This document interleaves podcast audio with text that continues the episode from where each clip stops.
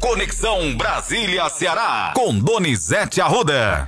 Donizete Arruda, a gente começa falando que a guerra no Oriente Médio já entra no seu vigésimo dia sem nenhum tipo de acordo e com ações de Israel por terra na faixa de Gaza. Bom trabalho para você. Olha, Matheus, a situação em Gaza está tão difícil que nem saco para embrulhar os copos tem mais. Os hospitais estão fechados, Israel não cede, na ONU não houve acordo. O Brasil hoje pretende fazer uma nova proposta para tentar parar a guerra, sem muita chance de ser aprovada essa proposta brasileira. Estados Unidos e Rússia brigando e as mortes continuando. Faltam tudo, falta tudo em Gaza tudo. E a briga com o secretário-geral da ONU Israel permanece, se expande. Tá difícil, viu, Matheus? E o risco de que a guerra se estenda é real e se amplie ainda mais. O mundo mostra toda a sua impotência diante de um conflito de consequências desastrosas para a humanidade.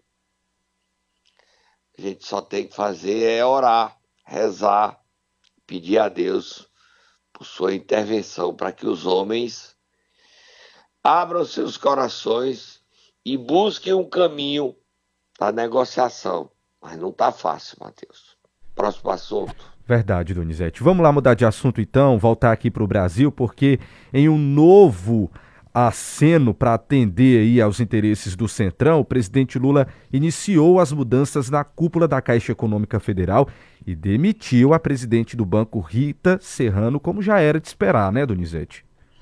É, ela fez uma exposição mostrando o Bolsonaro cagando numa bandeira e o Arthur Lira numa lata de lixo foi a pá de cal para ela perder o emprego, é, né? Ela já estava em rota de colisão com o Planalto, criando muitos problemas. Sim. O presidente Lula a chamou ontem num Planalto, conversado durante 50 minutos, ele agradeceu e disse claramente o seguinte: eu preciso governar, eu preciso ter base no Congresso. E só foi o Arthur Lira e o Centrão ganharem a Caixa Econômica e votaram um, a, taxa, a taxação dos super ricos e dos fundos exclusivos na Câmara com muito voto. O resultado veio rápido, né, Donizete? Rapidíssimo. Só que o Centrão mostrou que o presidente era Bolsonaro, o Centrão tinha poder e era ouvido, era forte. O presidente é Lula, o Centrão volta a ser forte. Não importa se o presidente é de direita ou esquerda. O Centrão não tem culpa se o presidente muda de ideologia, muda de cor. O Centrão está sempre no poder, né, Matheus? Verdade, Donizete. Uma matéria aqui, que inclusive você compartilhou comigo no Globo, fala que ao dispensar a presidente da Caixa Econômica Federal, Rita Serrano, o presidente Lula retirou aí a terceira mulher de postos de comando do governo para abrir espaço a aliados do Centrão, na tentativa aí de consolidar apoio de legendas como União Brasil, PP, republicanos aí no Congresso, né? É, o problema é que o Centrão quer carga e não indica mulher. O Centrão só indica homem, né? E Verdade. o Lula precisa do Centrão para governar. Ontem ele sofreu uma derrota no Senado, você já, já, já a gente fala. Antes disso, vamos falar do Lula sobre justificando porque é que ele tem que abrir espaço para o Centrão. Vamos lá, vamos ouvir o presidente Lula. Eu aprendi que fazer política é um processo sistemático da gente fazer concessão, da gente conquistar, da gente conversar. Nós temos um tipo de político no país que ele só sabe fazer política se ele tiver o inimigo. Nós temos um outro tipo de político no país que ele só sabe fazer política dizendo que ele é o melhor e que, além dele, ninguém presta nesse país. E as pessoas vivem à procura do inimigo, à procura de alguém para jogar responsabilidade sobre alguma coisa que não deu certo, porque tudo que dá certo é de todos. Tudo que dá certo é um filho que não é rejeitado. O que dá errado é, na verdade, um aborto da natureza política. E por que, que eu estou dizendo isso? Porque nós vivemos um momento em que o problema da seca do Amazonas não é um problema dos estados da Amazônia, não é um problema desse estado, é um problema do Brasil. O problema da violência no Rio de Janeiro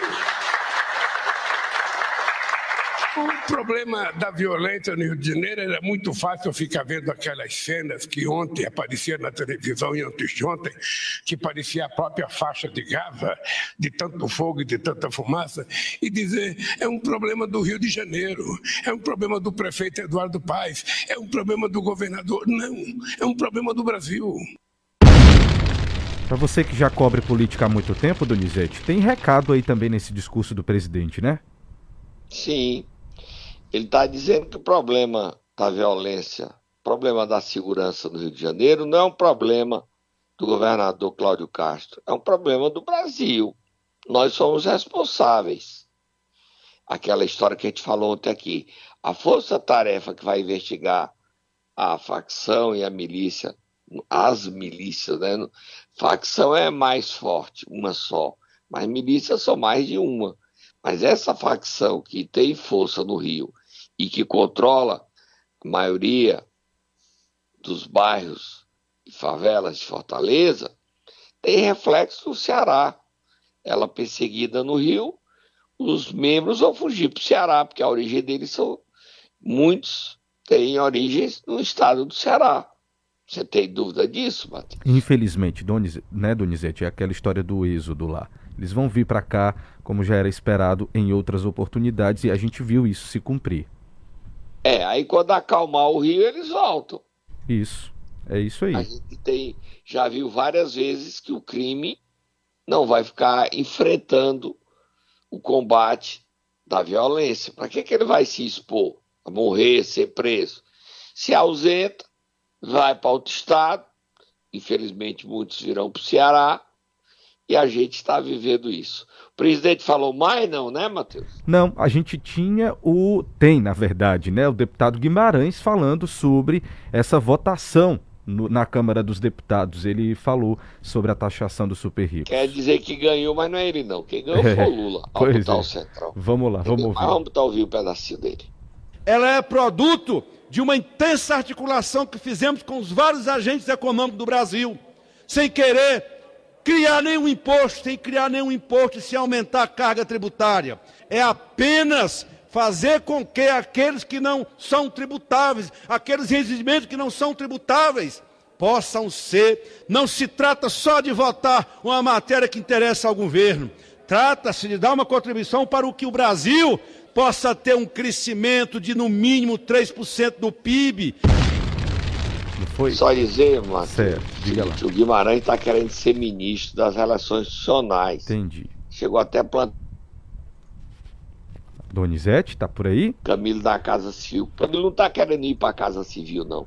Não há chance do Ceará botar Camilo na Casa Civil, Guimarães nas Relações Institucionais e Isolda na Educação. Esquece. O Ceará não tem essa força. Outra coisa, o Camilo prefere ficar na educação onde está. E está fazendo um bom trabalho mas ele já apanhou ontem por conta de, do Rui Costa dizer briga fogo amigo. E a notícia que eu até cheguei a postar ontem, que o Camilo iria para a Casa Civil e a educação iria para o Centrão, foi discutido no início da manhã entre Lula e os aliados dele, mas ele rapidamente resolveu entregar a Caixa Econômica e manter o controle da educação no PT. Tá, o Camilo não quer sair da educação, está satisfeito, recebeu a bancada de Tocantins, a senadora Dorinha, e acalmou o fogo da bancada, que era uma das mais rebeldes. O Lula resolveu o problema na educação. O problema do Lula é no Senado. Ontem, o nome indicado pelo Lula, já aprovado na CCJ, Comissão de Constituição e Justiça, Igor Roque, foi rejeitado para defensor público federal. Igor Roque perdeu de 38 a 35. E a derrota fez o senador Flávio Bolsonaro dizer: venha, Flávio Dino, venha que a gente vai lhe derrotar. Foi uma derrota do governo e o Lula tem problemas. A gente tem uma matéria que eu lhe mandei, é o abre da coluna painel, onde a Câmara dos Deputados está aprovando a cura gay. Mateus, cura gay. Não é mais objeto da OMS, Organização Mundial de Saúde, esse assunto de homossexualismo ser doença.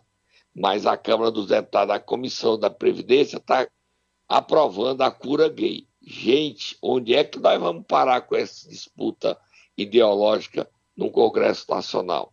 É muito ruim para o Brasil quando a gente enfrenta guerra na Ucrânia com a Rússia, guerra na faixa de Gaza com Israel. Agora a Câmara dos Deputados vai aprovar semana que vem, essa semana acho que não dá tempo não, a cura gay. Você tem como ler aí a matéria, Matheus? Tenho sim, Donizete. Diz assim, o abre da coluna. Idade média depois de aprovar projeto que proíbe casamento homoafetivo e de tentar votar um texto que barra o aborto legal, a Comissão de Previdência da Câmara quer votar até o fim do ano a chamada cura gay, abre aspas. Todo projeto tem que ser votado. Se é para aprovar ou para rejeitar, tem que ser votado, diz o presidente do colegiado Fernando Rodolfo, que é do PL de Pernambuco. O projeto é do ex-deputado Ezequiel Teixeira do Rio de Janeiro, pastor evangélico. A comissão tem se notabilizado por ser um reduto bolsonarista. Tem se notabilizada, né? Isso, tem sido notabilizado, exatamente. É. E o Arthur Lira disse que não levará o assunto adiante, mas a briga vai ser animada. Quem está nessa no embate para o, o defensor geral ter caído defensor público geral, o Igor Roque, a derrota dele tem um, um dos responsáveis. Você sabe quem é, né? Quem é, Donizete? Eduardo Girão. Ele foi um dos líderes desse movimento pela derrota de Igor Roque. Ele disse que o Igor tinha feito um movimento a favor do aborto, mas não tinha sido ele, não. A derrota foi política. Não foi nem pela questão do aborto, foi política. Foi para impor a derrota ao Lula. Vamos tomar um cafezinho, o assunto está tenso e a gente volta já já, tomando um suquinho de maracujá também para acalmar. Já estamos já, Matheus. Momento Nero. Vamos lá, Donizete, quem é que nós iremos acordar nesta quinta-feira? O novo ministro do STJ, hum, e ele é cearense. Foram aprovados isso. três novos ministros. Um é cearense, Teodoro Silva Santos. Vai, tá, tá, ele está em Brasília. Comemorou ontem à noite a vitória que saiu no Senado aprovando, já era noite, já era mais de 8 horas da noite, mais de 21, quase 21 horas. Vai, Tata, acorda, ministro Teodoro Silva Santos.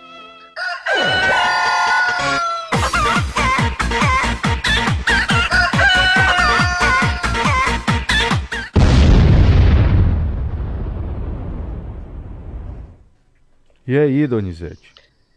Além dele, foram aprovados a ministra Daniela Teixeira, e foi aprovado também o ministro desembargador de Minas Gerais, Afrânio Vilela.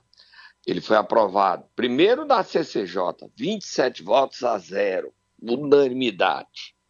E depois ele foi aprovado no plenário, 66 votos a favor e um voto contra, nenhuma abstenção. Teodoro Silva Santos é o mais novo ministro do Superior Tribunal de Justiça, STJ e agora é só marcar a posse. Será o segundo ministro cearense. O outro é o ministro Raul Araújo, que já está lá há algum tempo e foi peça decisiva na vitória de Teodoro. Mérito para Raul Araújo, que defendeu o nome de Teodoro e que virou ministro. Teodoro falou sobre sua missão na comissão e a gente dá boas-vindas a ele. Falta marcar a data de posse, ainda não foi marcada pelo STJ em acordo com o novo ministro Teodoro Silva Santos, desembargador cearense, irmão do desembargador Raimundo Nonato. Vai, bota o ministro Teodoro Silva Santos falando. Respeitando todos os credos, como nos impõe a Carta Magna da República, sou grato a Deus, pois sem ele nada sou e nada teria, bem como a intercessão do padre Cícero Romão Batista, de quem sou devoto por jamais esquecer minha origem e valiosas raízes culturais perenizadas no Ricão caririense. Orgulho aí, hein, Donizete? Na origem já marcou que é fã de Padre Cícero. Isso. E que é do Cariri. Isso mostra quando a gente a humildade do novo ministro, né? O compromisso dele com as suas origens. Você chegar a um cargo tão importante como esse, ministro do STJ, não negando suas origens, a gente só tem que bater palma e aplaudir, né, Matheus? Sem dúvidas, viu, Donizete? Sem dúvidas. Vamos lá, e então. E a gente vai ter que prestigiar a posse dele. Nós vamos cobrir a posse dele. Dizer ele, ele deve estar volta, volta hoje ao Ceará e a gente dá os parabéns a ele. E pela nomeação é ministro do STJ, Teodoro Silva Santos, ministro do Cariri. O Cariri tem um ministro lá em Brasília, no STJ. Próximo assunto, Matheus. Vamos mudar de assunto, Donizete, voltar aqui para o Ceará e falar sobre a reunião que aconteceu ontem na CPI da Enel. Foi ruim para a Enel. Foi o. Quem é que falou, Matheus? Foi o presidente da, so... da Associação de Energia Solar. Como é o nome dele, Matheus? Vou falar para você daqui a pouquinho. Vamos ouvir primeiro o áudio e aí eu respondo a sua pergunta. Ouvir o presidente da CPI, Isso. Fernando Santana. Vamos, vamos lá, ouvir. vamos ouvir. Tivemos aqui uma oitiva, nós recebemos aqui o Rodrigo, ele mora em São Paulo, ele representou aqui a Associação das Energias Solares em todo o Brasil. Então ele veio aqui falar sobre o desenvolvimento dessa energia renovável que gera emprego, renda e economia.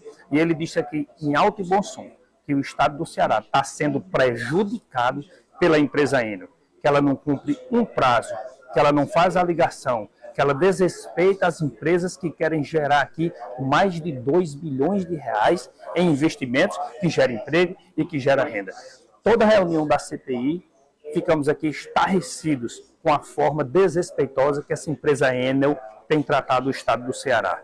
E eu tenho dito, ou a Enel muda ou a Enel se muda do estado do Ceará. Nós não aguentamos mais.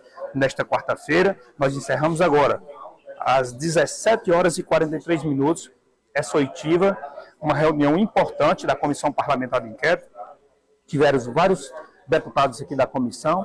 Amanhã, quinta-feira, nós teremos outra oitiva, aí com o DECOM, o promotor de Justiça, doutor Hugo Xerez, que vem aqui falar das centenas de milhares de denúncias e reclamações que o povo cearense tem feito contra essa empresa que presta um péssimo serviço. Tá aí, Donizete, a região... A, Sauer, Isso. presidente da Associação Brasileira de Energia Solar Fotovoltaica. né? Exatamente, exatamente. Aí, Rodrigo Sawaia. prejudicando o Ceará em 2,2 bilhões e 200 milhões. 2,2 bilhões. É muito dinheiro, Matheus. Muita e aí grana. você cria uma usina de energia solar ou de energia eólica e a Enel se recusa a colocar no sistema. Porque ela não quer perder um real. Ela tem menos de cinco anos. É claro, conversei, tenho conversado tanto com o Fernando Santana, como com o Carmelo, com o Felipe Mota, tem o relator Guilherme Landim, e não dá. A gente tem que definir os critérios modernos de um novo, de uma nova concessão. Como é que vai ser essa licitação, onde privilegia essa energia limpa, o hidrogênio verde, as regras para o hidrogênio verde, para essa energia, precisam ser definidas. A ANEL dificultou a criação de a produção dessa energia. Foi votado ontem no Senado Federal. Foi aprovado mudança de regra numa lei do deputado Danilo Forte. Até criou-se um constrangimento para a senadora Augusta Brito, que ela votou contra, seguindo o governo. Só que depois o líder, Jacques Wagner, disse que não tinha sido ele que tinha orientado, tinha sido a Casa Civil. Augusta reconheceu que foi leal ao governo, mas ficou contra o Ceará. E ela se desculpou. Até ligou para o deputado Danilo Forte. Só que essa energia aí a gente está vendo. a conversa de como é importante, como há resistências e como há dificuldades para produzir essa energia limpa. E uma das prioridades do governador Eumano de Freitas, que ontem esteve em Brasília. Não é isso, Matheus? Exatamente, Donizete. O governador esteve em Brasília e participou de uma solenidade a, em homenagem à ex-prefeita de Fortaleza, Maria Luísa Fontinelli. E ele também participou do lançamento, você podia até ler, do Conselho da Federação, que é formado pelo presidente Lula. Tem aí, você tem a matéria aí, Matheus? Tem aqui a postagem que ele fez nas redes sociais, né, Donizete? Um momento histórico para o fortalecimento da cooperação entre governo federal, estados e municípios. Participei da instalação do Conselho da Federação, que é formado pelo presidente Lula, ministros, governadores, prefeitos e representantes de entidades municipalistas.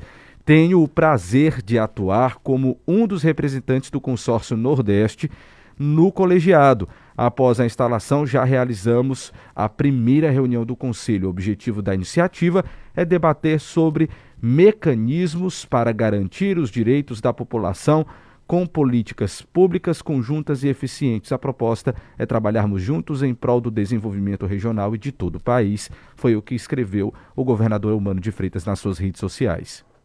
É, ele ontem prestigiou na Câmara dos Deputados a homenagem à ex-prefeita de Fortaleza, Maria Luísa Fontinelli. Homenagem feita por Luiziane Lins. E tem uma foto muito enigmática. Luiziane está cada vez mais candidata. Nós chegamos a novembro. E na foto estão Maria Luísa, Luiziane e Elmano. A Maria Luísa falou sobre essa homenagem que a Luiziane fez a ela na Câmara dos Deputados. Não falou, Matheus? Falou. A gente tem, na verdade, aqui, Donizete, o trecho do momento da homenagem que foi publicado pela deputada Luiziane Lins nas redes sociais. A gente retirou um trecho para ilustrar esse momento aqui para os nossos ouvintes que estão nos escutando e agora. Definir que isso aí é muito, muito significativo para a Luiziane. É humano, vai trabalhar contra a candidatura de Luiziane?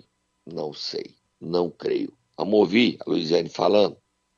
Chegou a hora de nós mulheres comandarmos o mundo e construirmos uma nova história.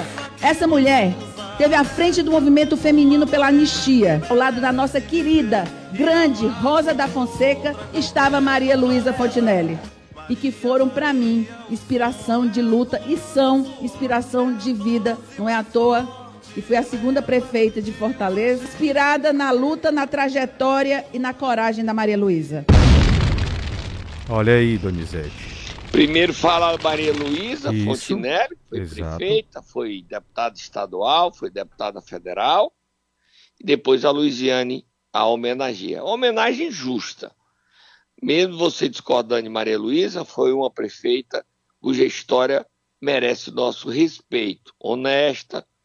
Maria Luísa nunca teve contra ela nenhuma acusação de corrupção, viu, Matheus? Certo. E olha que faz tempo que ela foi prefeita. Ela foi eleita em 85 até 88. 12 mais, 12 mais 23 são 35 anos que Maria Luísa foi eleita prefeita de Fortaleza.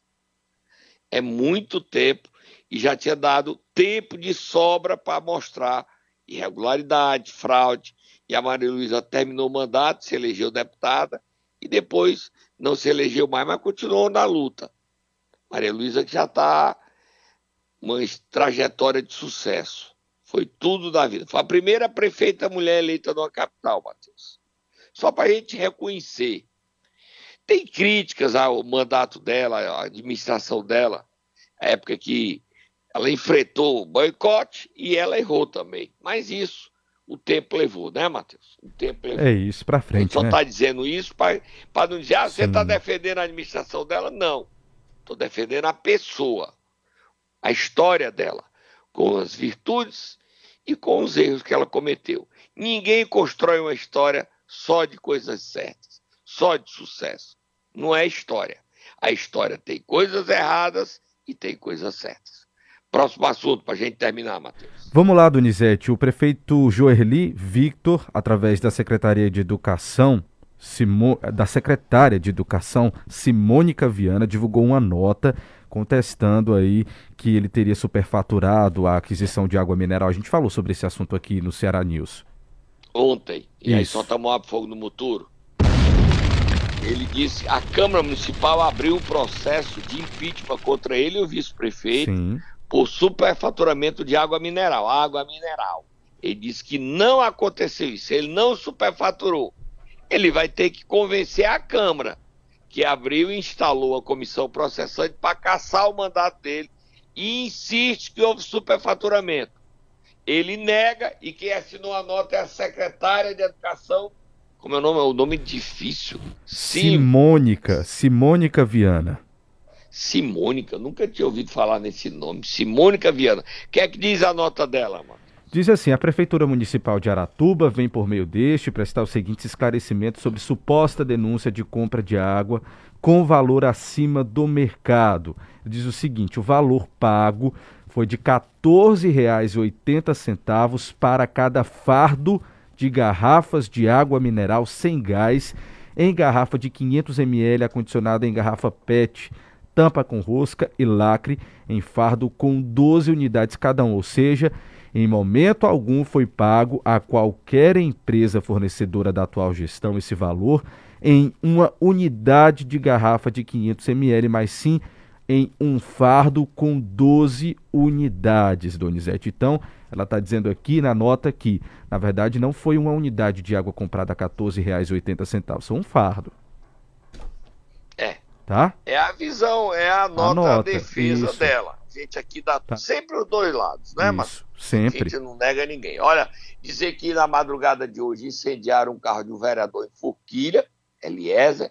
Essas histórias precisam ser apuradas, a polícia precisa investigar para saber se foi mesmo violência policial, violência política, ou não estou dizendo nada, não. Quais os critérios dessa violência? Porque a campanha nem começou e já começou as denúncias, né, mano?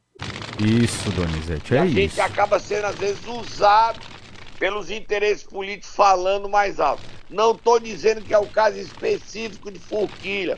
Pode ter sido violência política. Estou dizendo para a gente não ser usado. Só isso. E a polícia tem que estar, tá, secretário Samuel Lande tem que estar tá atento a isso, montar uma delegacia especial para cuidar disso.